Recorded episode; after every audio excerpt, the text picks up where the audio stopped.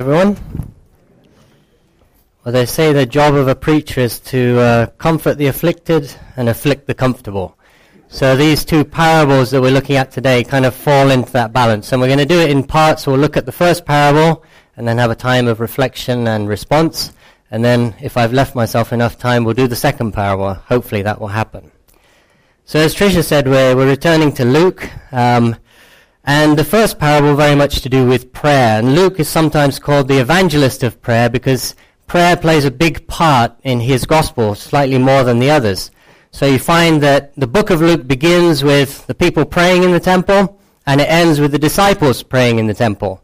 And in between, we read more about Jesus praying than in any of the other gospels, and we also have more of Jesus' teaching about prayer in Luke than any of the other gospels. And this parable in particular is one that's only found in Luke, alongside another one in chapter 11 that has a very similar message that we've already looked at. So we're starting off with this, this first parable, and Luke tells us in verse 1 why Jesus told the parable. And he doesn't often do that. It says, Jesus told his disciples a parable to show them that they should always pray and not give up. And when we put this parable in its context, it follows on from what Roger spoke about a couple of weeks ago of the whole context of when will Christ return and all that's going on as the disciples would be waiting for that, the persecution, the troubles, the trials.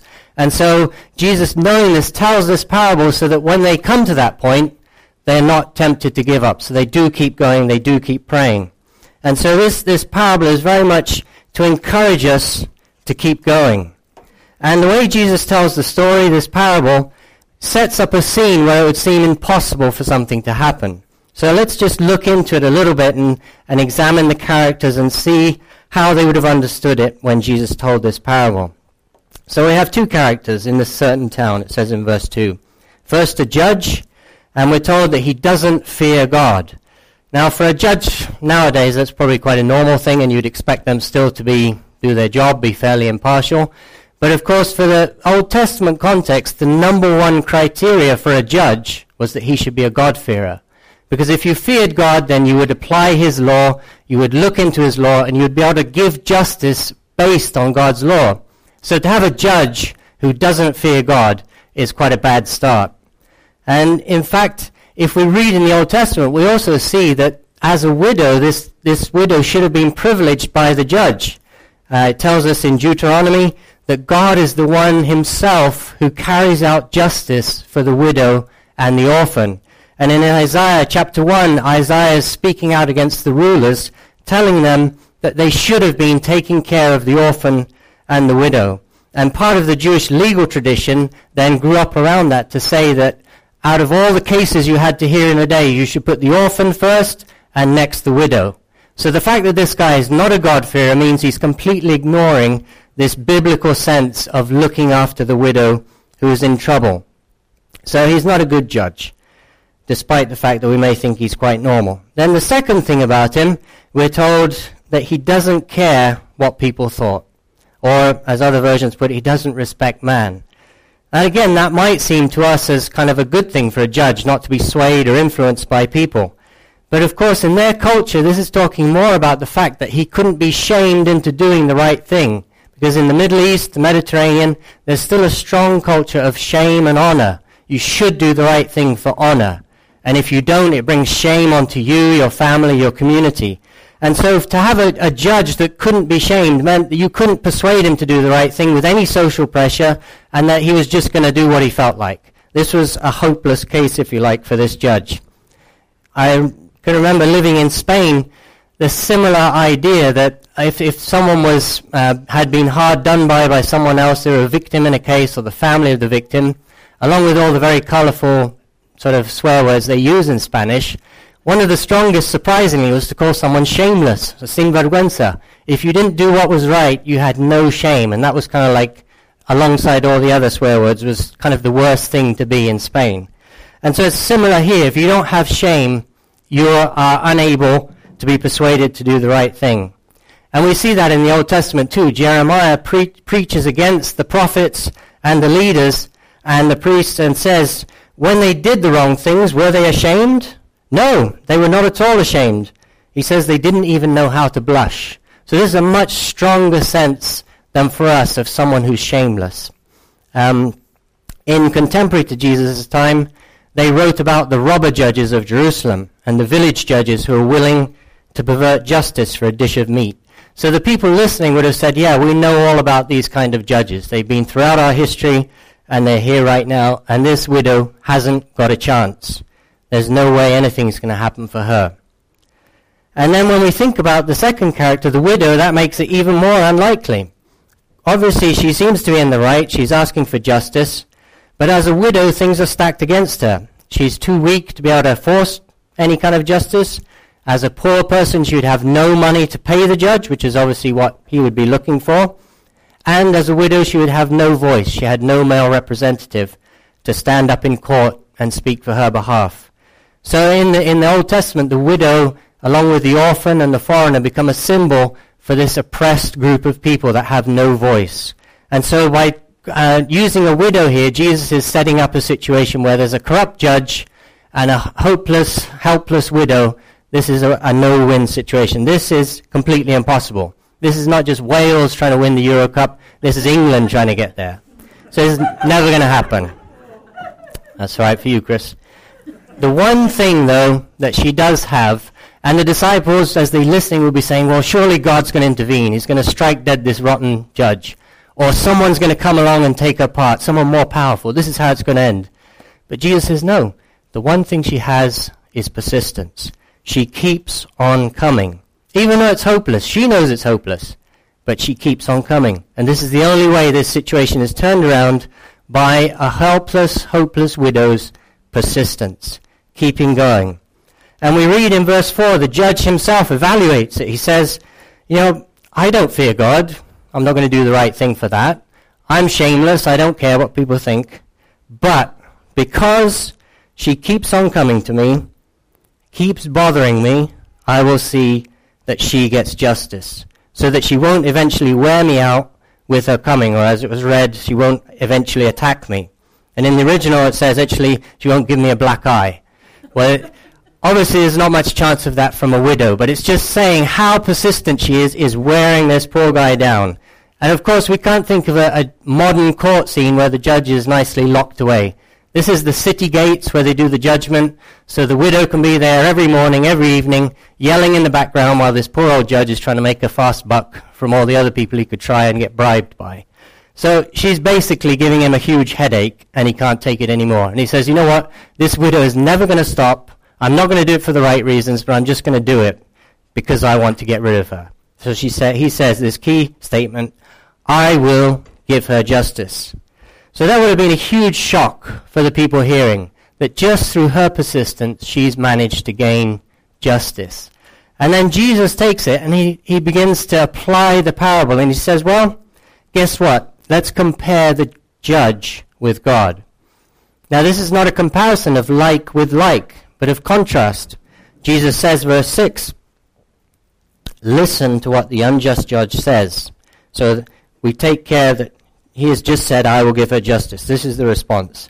And then he says in verse 7, Will not God bring about justice for his chosen ones who cry out to him day and night? So this is a how much more. The, the, if a rotten, corrupt judge, through the persistence of a widow, will give justice, how much more will not the judge of all the earth who does right give justice to his chosen ones? There can be no doubt that God is patiently listening to us, ready to respond. She, he's not like this judge who brushes aside the widow because she can't pay him or influence him. He's not like these corrupt Old Testament judges that said they pushed aside the poor. No, he listens to us.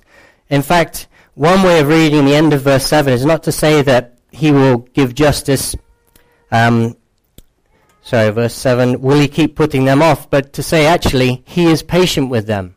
God patiently listens to us, even though we have no real right to come by our own any kind of merit, but He patiently hears us and receives us, unlike this corrupt judge. So this is a contrast, a wicked judge who won't do the right thing with God our Father, the just judge who has patience for us and receives us in and hears our pleas.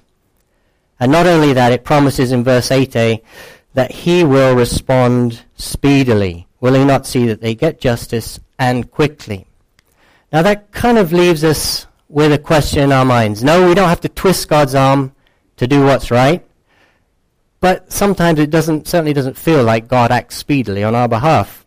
So if God is willing to listen and is patient with us and speedy to act, why don't we see that in the many different struggles we're facing?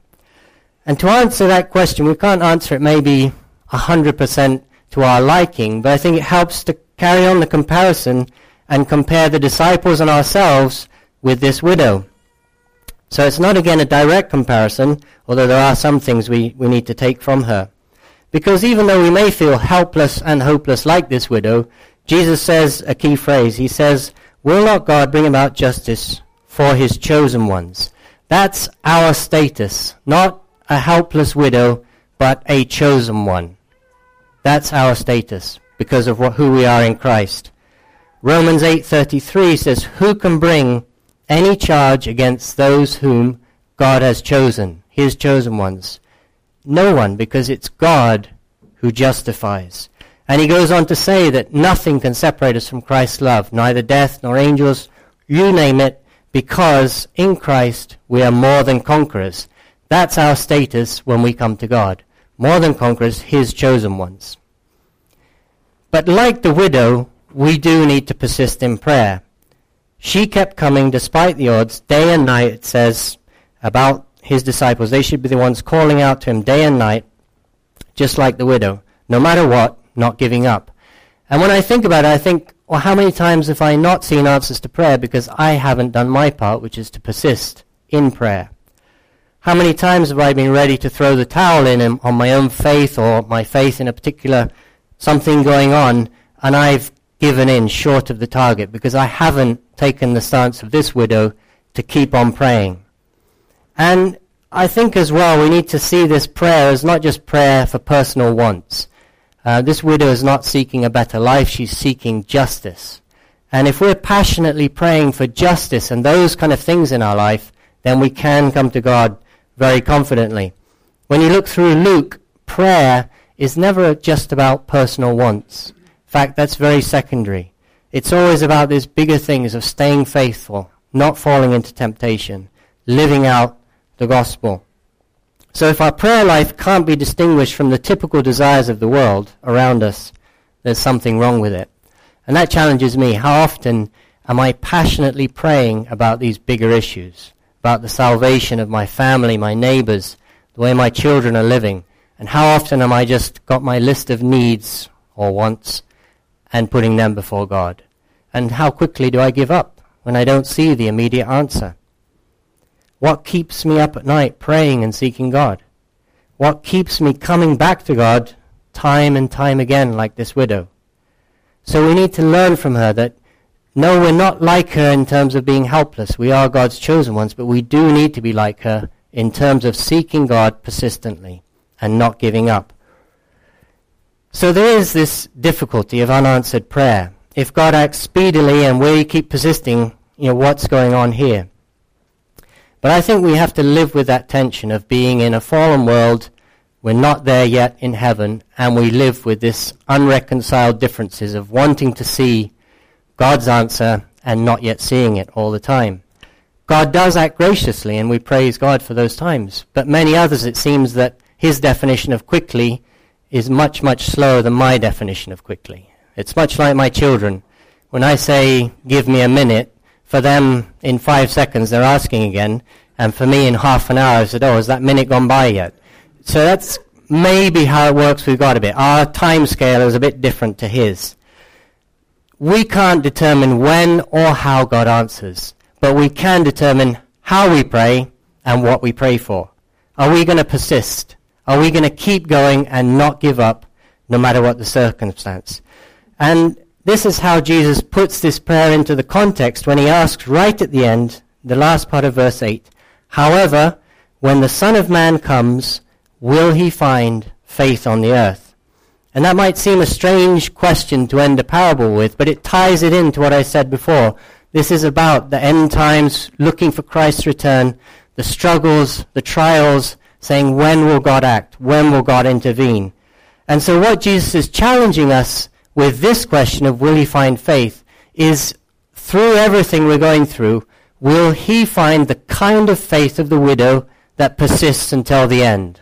Whatever that end is, whether it's Christ's return or our going home or our loved one going home. Will we persist in faithful prayer and not give up? Do we have that kind of faith? Will Christ find that kind of faith that perseveres, that clings on to God in the darkest of days, that's convinced of God's gracious patience and His will for good in our lives, even when we don't see it? That is the kind of faith Jesus is looking for. And that's why He told this parable, that we might continually pray and not lose heart. It's a story we do need to hear. So thanks, Trish.